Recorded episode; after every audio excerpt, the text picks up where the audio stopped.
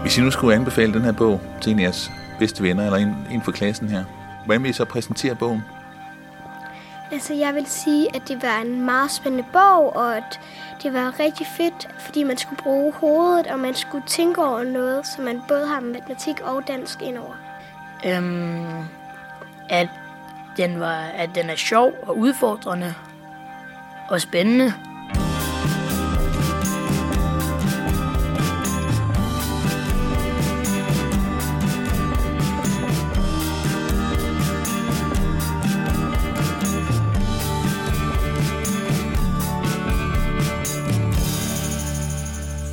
Velkommen til Alinias podcast Didaktor. Mit navn det er Anders Schunk, og i den her udsendelse der skal det handle om frilæsning, hvor vi tager udgangspunkt i en udgivelse fra forlaget, der hedder Matematik i laboratoriet. Og den her udsendelse her optager vi et stykke nede af redaktionsgangen på forlaget i København, nede ved Dansk Redaktionen, på det kontor, hvor du til daglig sidder, Trine Risom Andersen.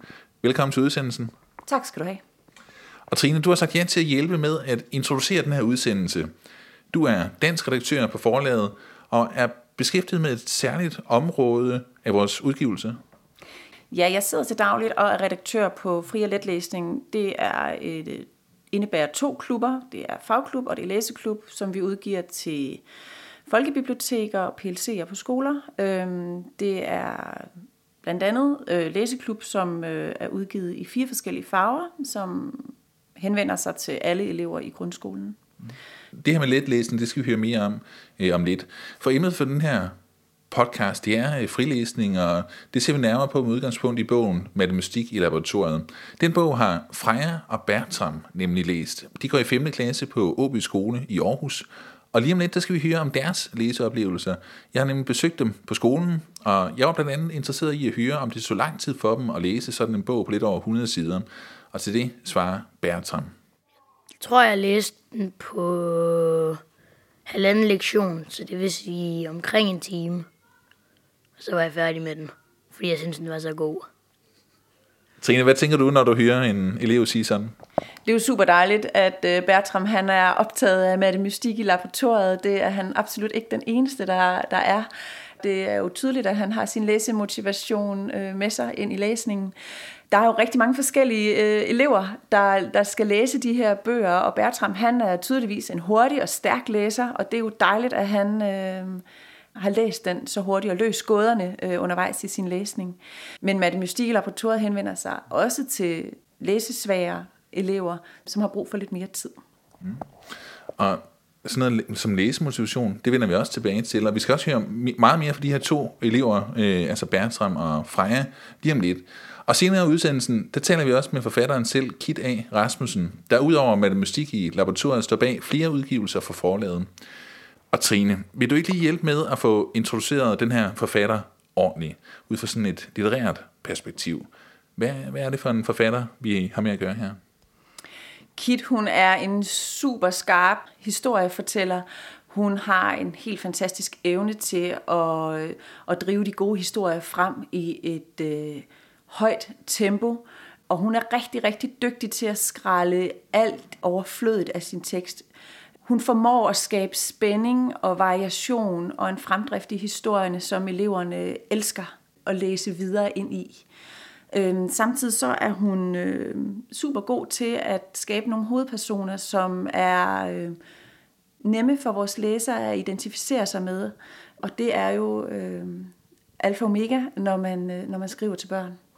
Og den her udgivelse, hun har lavet, nu har vi været lidt inde på, at det er noget med nogle, nogle gåder, der skal løses, øh, som øh, Bertram har gjort øh, rimelig hurtigt. Øh, men hvad er det særlige ved den her udgivelse?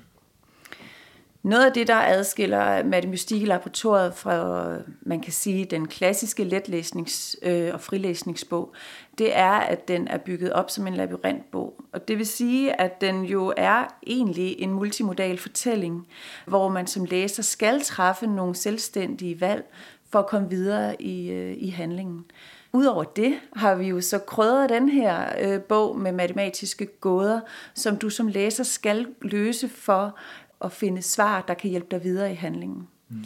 det er jo, øh, det er jo et særligt greb, øh, som øh, rigtig mange øh, børn og unge kender fra, når de spiller computer for eksempel. Hele den her gamification er enormt motiverende, at jeg skal gøre noget for at blive drevet videre frem i en handling. Og det er, at det Matematik i laboratoriet blandt andet øh, har af greb.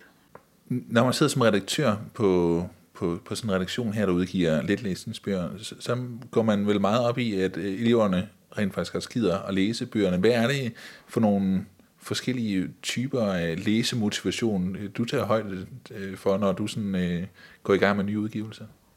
Først og fremmest handler det om, at teksten er velskrevet, og at den netop henvender sig øh, til målgruppen i et troværdigt øh, perspektiv og i en øjenhøjde med læseren. Øh, Øh, det kan Kit øh, helt ud til fingerspidserne. Og så er det den her fremdrift. Vi skal videre, og vi skal fremad i historien, og det er super vigtigt, at der ikke er for meget stillestand i de her tekster. Og det driver klart læsernes motivation frem. Udover det er det selvfølgelig også vigtigt, at vi nogle gange udfordrer os selv og siger, men hvordan kan vi skabe nogle nye udgivelser, som kan noget, vi måske ikke har prøvet før, eller som vi i det her tilfælde ikke ved hvor og hvordan det egentlig bliver taget imod. Øhm, og med det mener jeg, at, at matematik laboratoriet har jo de her matematiske gåder, som egentlig anvendes som værktøjer til at drive historien fremad. Og, og det har vi ikke prøvet før. Og, øh, og der er det jo selvfølgelig både Kits øh, rigtig, rigtig gode måde at skrive på, der driver det frem, men det er også troen på, at, øh, at turde udfordre øh, læserne i nogle nye retninger. Og så synes jeg, vi skal prøve at høre, hvad eleverne egentlig synes om den her titel, som vi nu har på programmet i dag, Matematik i laboratoriet. Øh, vi skal nemlig høre om den oplevelse, som Bertram og Freja fra 5. klasse på Åby Skole har haft. De har læst bogen og slap så lige for motionsbåndet, for lige at have et interview med mig efterfølgende. Og jeg starter med at spørge Bertram, om han lige vil læse bogens anslag højt.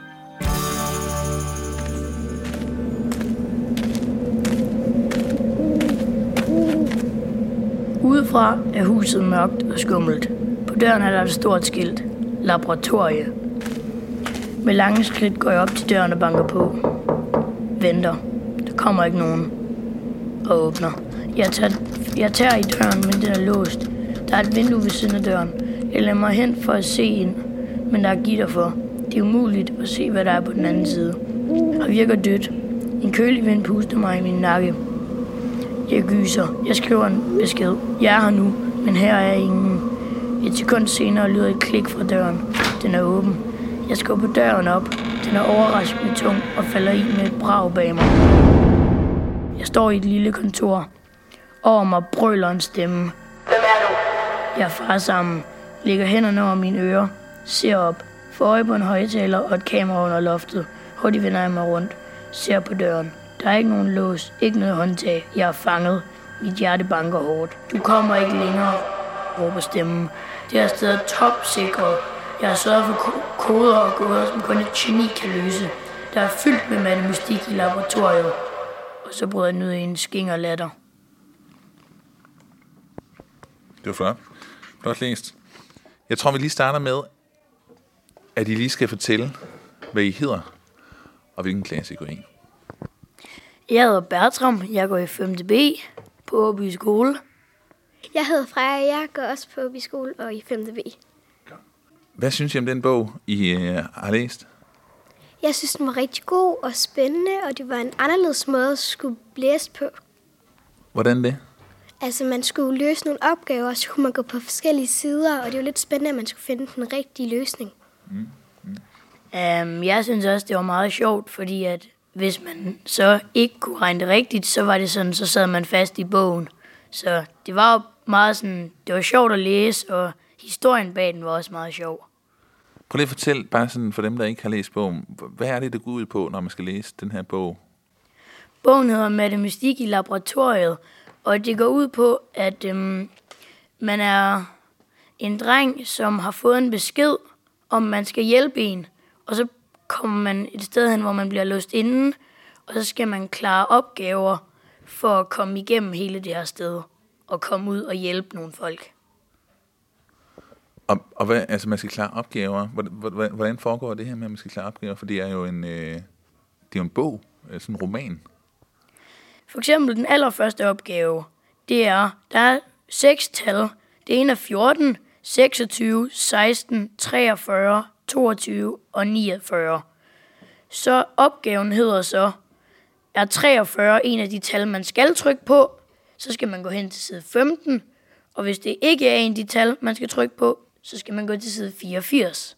Fordi det samlede skal give 86? Ja, 86. Mm. Så man, det, det, det samlede tal skal give 86, så skal man finde ud af, hvad for nogle man skal trykke på, og om 43 er et af de tal. Ja. Og så vælger man altså et af tallene, og så rører man et eller andet sted hen i historien. Og hvordan klarer du den opgave? Øhm, den klarede jeg meget nemt, men det var også fordi, at ja, jeg prøvede mig frem. Okay. Det var det, jeg gjorde, og så fandt jeg ud af det til sidst. Ja. Freja, vil du ikke lige prøve at læse den her opgave op her? Ved siden af vinduerne er en dør, men ikke en normal dør. Den ser meget tung og solid ud. Jeg stabler mig selv på benene og går hen til døren. Der er en lille skærm ved siden af den. Tre tal lyser op på skærmen. 3, 9, 27. Jeg skal nok skrive det sidste tal i rækken. Skriver jeg 36, gå til side 11. Skriver jeg 81, gå til side 37. Okay, så det er din opgave i bogen. Hvordan, øh, hvordan vil I løse den her opgave her? Ja, lige når da jeg så den første gang, jeg læste den her bog, så tænkte jeg, hvad, er, hvad kan man, altså, hvad, hvordan kan 3 og 9 hænge sammen i en tabel? Så tænkte jeg, hvor mange gange bruger man 3 til at få 9? Det er 3 gange. Så 3 gange 3, det er 9. 9 gange 3, det er 27. 27 gange 3, det er 81.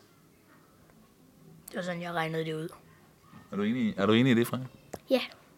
Men så prøv at gå om til side 81. Hvad sker der så? Eller ikke til side 81. 37. Til side 37. Hvad sker der så? Nu svarer I 81, så står der, at I skal gå til side 37. Hvad står der så? Øh, jeg skriver 81. Skærmen blinker grønt. 3 gange 3 lige med 9. 9 gange 3 lige med 27. 27 gange 3 lige med 81. Så det var rigtigt, det I svarede her. Der, fik I, der kom I videre i historien. Og sådan er historien hele vejen igennem. At, at bliver, bliver, man, bliver man ikke utålmodig engang når man hele tiden skal sidde og tænke? Altså, man vil også gerne derhen til, hvor at hovedpersonen får reddet den her, den her person, der har henvendt sig. Eller hvordan, hvordan tænker du, Freja? Jo, man blev lidt sådan irriteret over, at man ikke ved, hvornår. Men det er jo også fedt, at man ikke ved, hvor langt man er, og hvornår personen bliver reddet. Mm. Det er både sjovt, men også sådan lidt, jeg vil gerne snart være færdig med den her, for jeg vil vide, hvad der sker. Man kalder, de her bøger her, dem kalder man for labyrintbøger. Kender, altså, hvad, hvad, Bertram, hvad, hvad tænker du om sådan nogle labyrintbøger her? Øhm, er, det, er, de, er de sjovere at læse end almindelige romaner? Øhm, ja, fordi at så er det meget sådan selv, du vælger selv, om du bliver hurtigt færdig med bogen, eller om det er en bog, du kommer til at læse i meget lang tid. Og du sagde også til mig, inden du i gang med at læse den, at man kunne også læse den flere gange. Ja, fordi at så hvis man har svaret forkert, den første gang man læste den syv gange, så kan det være, at man kan prøve igen, måske en uge efter, så man ikke kan huske alle svarene. Og så kan man jo se, om man kan slå sin rekord. Okay, så man kan altså, altså få noget ud af den her bog i længere tid. Tænker du også det, Freja? Ja, det synes jeg, man kan gøre noget forskelligt i den og få nogle forskellige ting ud af det. Og så er det bare fedt at gennemføre den uden at få nogle fejl, når man gør det. Okay. Freja, prøv lige at fortælle mig om hovedpersonen. Hvem er det, vi følger i den her bog her? Det er en dreng, som har fået en besked for ukendt nummer på sin mobil, hvor han så den her besked, det hjælper ham hele tiden igennem opgaven, så han får et lille hint til, hvordan man skal løse den. Freja, kunne, kunne du forestille dig at læse flere af den her slags bøger her? Det vil jeg rigtig gerne. Jeg synes, det var meget spændende, og man følte, at man blev sat ind i historien, at man selv var i situationen, som drengen var. Mm. Så jeg vil rigtig gerne læse flere af de her bøger. Nu var det jo matematik, der sådan ligesom var omdrejningspunktet for de her opgaver, og den måde, man sådan røg rundt i historien på. Kunne du forestille dig, at det var andre fag, der øh, blev brugt i sådan en bog her, hvor man skulle bruge noget viden fra andre fag til at løse opgaver? Altså ja, det kunne være mega fedt, så det ikke kun var i dansk, at man skulle læse, så det også var i naturteknik eller i matematik som her, der bliver brugt. Mm. Hvis I nu skulle anbefale den her bog til en af jeres bedste venner, eller en, en fra klassen her, hvordan vil I så præsentere bogen? Altså, jeg vil sige, at det var en meget spændende bog, og at det var rigtig fedt, fordi man skulle bruge hovedet, og man skulle tænke over noget, så man både har matematik og dansk indover. At den, var, at den er sjov og udfordrende og spændende. Trine Riesem Andersen, dansk redaktør hos Alinea. De her elever, de kunne virkelig godt lide den her bog. Noget af det, som de, de her to elever, de øh, jo kigger op i, det var også det her med at komme igennem bogen øh, fejlfrit. Altså at få læst bogen fejlfrit. Men altså, det, der er også en anden pointe i at, lave nogle fejl en gang imellem i forhold til det at læse en historie her. Er det, er det ikke rigtigt? Jo, i den her bog er der jo selvfølgelig... Øh er det jo selvfølgelig en vej ind i, i historien, at, øh, at vi fejler undervejs, når vi skal løse de her gåder. Og det rigtig, rigtig gode ved at fejle, når man læser den her bog og løser gåder, det er jo, at man får mulighed for at genlæse sin tekst. Og genlæsning er et super stærkt greb, når vi skal tale om at øge øh, børn og unges læsehastighed, men også at styrke deres læseforståelse. Så det, at de faktisk skal tilbage og genlæse hvis de har løst gåderne forkert, styrker kun endnu mere deres forståelse og deres læsehastighed, men det styrker også deres læsemotivation, fordi det er jo sjovt, at der er en udvej, når jeg har svaret forkert. Og noget af det kommer forfatteren selv, Kit A. Rasmussen, også ind på i det interview, vi skal til at høre nu. Så lad os øh, få forfatteren på banen og høre lidt blandt andet om hendes overvejelser i forhold til at lave matematik i laboratoriet. Jeg hedder Kit A. Rasmussen, og jeg er forfatter. Jeg skriver blandt andet letlæsningsbøger og frilæsningsbøger, og så skriver jeg også børnebøger og ungdomsbøger. Vil, vil du ikke prøve at præsentere matematik i laboratoriet? Det foregår jo i det her, øh, det her laboratorie. Øh, jeg er selv meget fascineret af laboratorier øh, og, og alt naturvidenskabeligt i virkeligheden. Jeg elsker det her med de her øh, mysterier, der opstår i naturvidenskaben. Og derfor synes jeg også, at ja, laboratorier er helt vildt sjove. Der sker alt muligt mærkeligt i laboratorier. Det kan være ting, man kan blande, og så sker der en reaktion og noget nyt og, og spændende. Og derfor synes jeg, det var et interessant sted at, at henlægge sådan en, øh, en handling. Og hvad er din baggrund for så at bringe matematikken og det her med at undersøge så meget ind i sådan en roman? Jeg har altid, altid elsket matematik. Jeg var god til matematik i skolen, og da jeg så skulle videre fra grundskolen, kom jeg på gymnasiet og blev selvfølgelig matematisk student.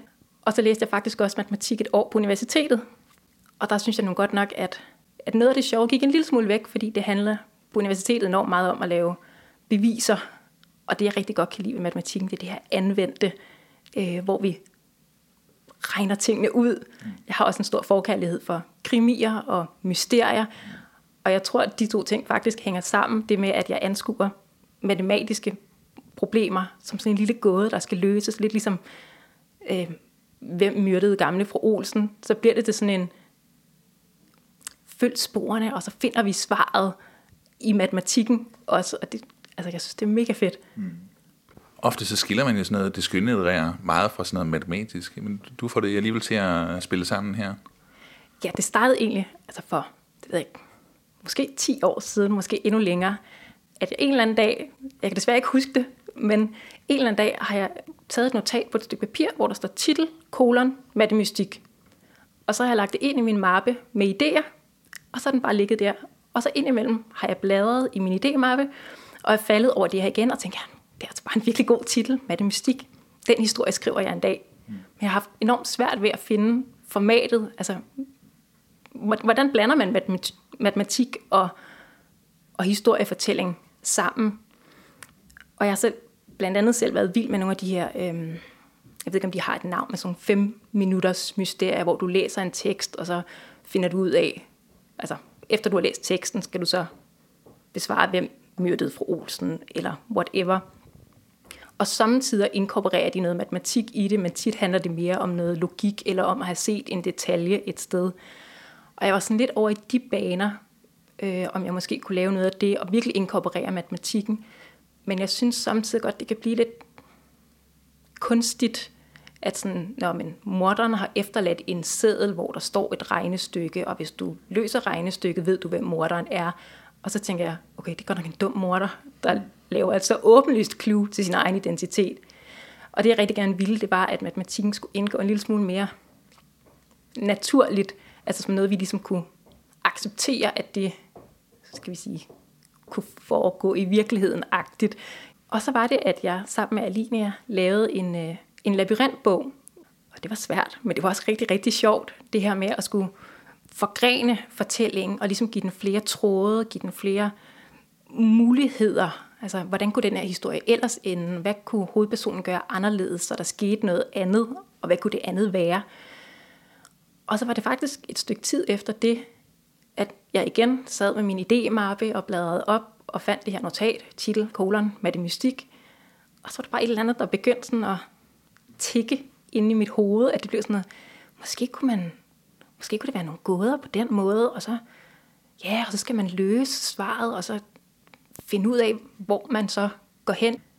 Og hvad er det så for nogle matematiske områder, som historien den introducerer? Fordi det er jo ikke bare, øh, at man skal regne ud, hvad, hvad 3 gange øh, 445 det er. Altså, man skal jo, for det bliver jo sat ind, hvor matematikken sådan indgår i det her laboratorium som en del af omgivelserne. Det var faktisk rigtig sjovt at skrive historien, og, og rigtig svært det her med at finde på en knaldhammerende god historie, og så kunne inkorporere de matematiske, matematiske mysterier på en naturlig måde. Øh, og så synes jeg, det var vigtigt, når jeg lavede opgaverne, at de skulle, altså de skulle give mening, men de skulle også afspejle noget interessant. Altså det er ikke interessant at sige, men så skal du gange 3 med 487, og så får du adgang til øh, at kunne gå igennem en dør. Det skal handle om, at du skal bryde en kode for at komme igennem døren. Du skal bryde et pengeskab op. Du skal finde en måde at undslippe øh, noget farligt, der optræder senere i historien. Øh, og på den måde får de inkorporeret, sig det, altså, at mysteriet i sig selv bliver et spændingselement, så det ikke bare handler om, nu skal du løse et stykke, og så får du mulighed for at læse videre. Mm. mm. Sådan helt håndværksmæssigt, hvordan laver du sådan en labyrintbog her? Labyrintbog kræver exceptionelt mange overvejelser. Altså, det er vigtigt for mig i hvert fald at have en plan, før jeg starter. Jeg skal vide, hvor det skal hen. Og så kan man sige, at denne her bog er jo en lille smule snyd, fordi den ikke har behov for, at der er 14 forskellige slutninger. Hver gang, at, altså, hver gang øh, der er en opgave, så er der mulighed for at svare rigtigt eller forkert. Og når man så svarer forkert, så sørger jeg for at gelejte folk tilbage på sporet, så de kommer den reelle vej igennem historien. Det ville, jeg ville synes, det var lidt kedeligt, hvis det sådan var, du svarede forkert, du er død. Øv. Øh, men i stedet give folk en mulighed for at regne det rigtige svar ud og komme tilbage, og så følge resten af historien. Og hvordan man så gør det, det er et rigtig godt spørgsmål. Samtidig er jeg ikke helt sikker, mens jeg sidder og laver det.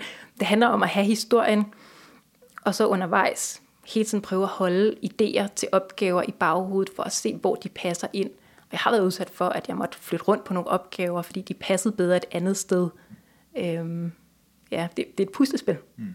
Den her udgivelse, den, øh, den, er, den er udgivet blandt uh, Alinias frilæsningsbøger.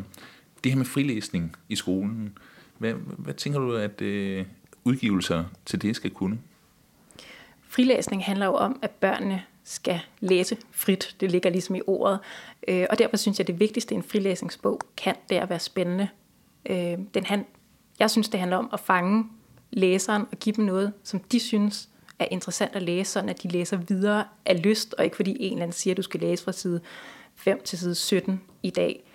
Øh, jeg har altid selv været enormt glad for at læse, og det her med, at, at, at siderne vender sig selv, at man læser, fordi det bare er så spændende, at man ikke kan lade være det synes jeg er det vigtigste, jeg som forfatter kan give videre til de elever, der læser de her bøger. Simpelthen at sørge for, at de ikke kan lade være med at læse. De er nødt til at have næste side med og vide, hvad der sker. De her to elever, jeg snakkede med, de, jeg spurgte dem begge to, om, om de kunne forestille sig den her type labyrintbøger med andre fag blandet ind i sig end, end bare matematik. Øh, og det, det så de egentlig begge to som en, en sjov måde at skulle arbejde med naturfag eller med andet. Hvad, hvad, hvad tænker du? Øh, kunne man forestille sig, at du blandede andre fag ind i fremtidige bøger? Det gør mig helt vildt glad at høre, fordi det kunne jeg rigtig godt tænke mig. Som sagt, det har været enormt sjovt at arbejde på denne her måde. Jeg kan godt lide, når jeg skriver en, en historie, så vil jeg jo først og fremmest gerne fortælle en god historie, en spændende historie. Men jeg synes også, det er rigtig sjovt, hvis jeg kan inkorporere noget udefra, altså hvis jeg kan give mig selv en ramme og skal vi sige, støtte mig op af, noget jeg kan ligesom gå tilbage til og trække på, for eksempel matematikken, eller det kan være en historisk begivenhed, eller hvad som helst i virkeligheden, at jeg får noget input fra den virkelige verden, mm. som jeg så kan tage med ind i min historie, og gerne give videre til børnene, måske endda uden at de helt opdager, at det er det, de lærer. Øhm, en lidt sjov historie, da jeg var barn, øh, ville min mor gerne have mig med i teateret. Så hun øh, tog mig med ind og se Les Miserables. Og vi sad et stykke tid, og så på et tidspunkt så prikker jeg til min mor, og så siger jeg, mor, den her historie kender jeg godt. Den har jeg da læst som jumbo-bog. Og hun sådan, nå, de jumbo-bøger kommer da godt nok vidt omkring, var. Og den her glæde ved ligesom at kunne genkende historien, fordi jeg havde læst den før. Det var en ret fed oplevelse for mig, og også for min mor, tror jeg. Mm. Øhm, og det synes jeg er rigtig sjovt at arbejde med, og det er også det, som min redaktør jeg har talt om, for eksempel, at vi i matematik introducerer det binære talsystem. Vi uddyber det ikke helt vildt, men lige sådan en kort introduktion til, hvad er det, det binære talsystem går ud på. Og jeg tænker, at elever, som måske en dag i fremtiden, hvis de får opgaver med det binære talsystem, så kan de tænke tilbage sådan, vent, hov, det har jeg set før. Og den her genkendelse giver ligesom noget i forhold til, at jeg ikke, skal vi sige, jeg er ikke på farlig grund. Det her er noget, jeg kender til. Mm. Og det synes jeg er altså, mega sjovt at arbejde med. Trine Riesem Andersen, dansk redaktør hos Alinia. Det var et interview med forfatteren Kit A. Rasmussen. Og noget af det, som hun kommer ind på, det er jo brugen af matematik i den her udgivelse. Hvad siger du som redaktør? Er du sådan halv matematikredaktør også, eller er du ude på at lære eleverne matematik samtidig med, at du er ude på at lære dem at læse? Nej, jeg er på ingen måde matematikredaktør. Jeg har heldigvis haft øh, dygtige øh, redaktører, kolleger til at hjælpe mig med den del af opgaven. Øhm, det er absolut ikke vores hensigt, at børnene skal lære matematik af at læse matematik i øh, laboratoriet, men det er samtidig er det også vigtigt at sige, at det er jo en bog, hvor eleverne oplever at anvende matematiske øh, Øh, fagord, øh, udtryk, øh, det at aflæse koordinatsystemer osv. i en kontekst, hvor det er meningsgivende. Det gør de jo også i deres matematiktimer, men der skal de tilegne sig ny viden. Det skal de ikke her. Her skal de anvende noget af den viden, de har i forvejen, og måske også snuse en lille smule til nogle begreber, de ikke har haft kendskab til før. Og derfor er det jo også vores hensigt med en titel som er det mystik i laboratoriet, at vi også åbner døren fra læsebåndets øh, placering i, i grundskolen ind til andre fag end dansk fag, ved at gøre opmærksom på, at titler som er det mystik i laboratoriet i høj grad selvfølgelig hører til i frilæsning og i læsebåndet, men at det også er en adgang til, at de andre fag er meget velkomne i læsebåndet, det kunne også være naturvidenskabelige fagtekster øh, på, på mange forskellige niveauer, som øh, kunne inviteres ind i læsebåndet. Men matematik i laboratoriet er i hvert fald et afsæt til, at andre fag end dansk fag også har deres helt berettigede placering i læsebåndet. Kida Rasmussen, hun øh, har skrevet meget mere end matematik i laboratoriet. Og hvis man nu er blevet nysgerrig på den titel, og samtidig også godt kunne tænke sig at læse andre titler af forfatteren, hvad kunne du så anbefale, at man øh, tog, tog, tog ned for hylden? KIT kommer med en helt ny serie i Blå Læseklub, som henvender sig til øh, indskoling og mellemtrinselever. Den hedder Enigma. Der kommer tre bind i serien nu her meget snart. Kit har desuden øh, skrevet flere labyrintbøger, øh, som er bygget op omkring samme koncept som Matematik i laboratoriet, men som ikke indeholder de her matematiske gåder. Så har Kit øh, lige udgivet en fantastisk roman i Sort Læseklub, der hedder En Chance. Det er en meget skarp roman, øh, hvor hun øh, virkelig formår at folde sit sprog ud og skabe nogle fantastiske øh, fortællinger til de unge. Så den kan, kan jeg anbefale på det kraftigste. Ja. Det var alt fra Alinia Didakter i denne omgang. Husk, at du kan abonnere på podcasten på iTunes, hvor du også kan finde gamle udsendelser. Og hvis du kender en lærer, der kunne blive inspireret af den her udsendelse, så del den meget gerne. Tak fordi du lyttede med, og tak til dig, Trine, fordi du øh, var med igennem hele udsendelsen her. Jamen selv tak.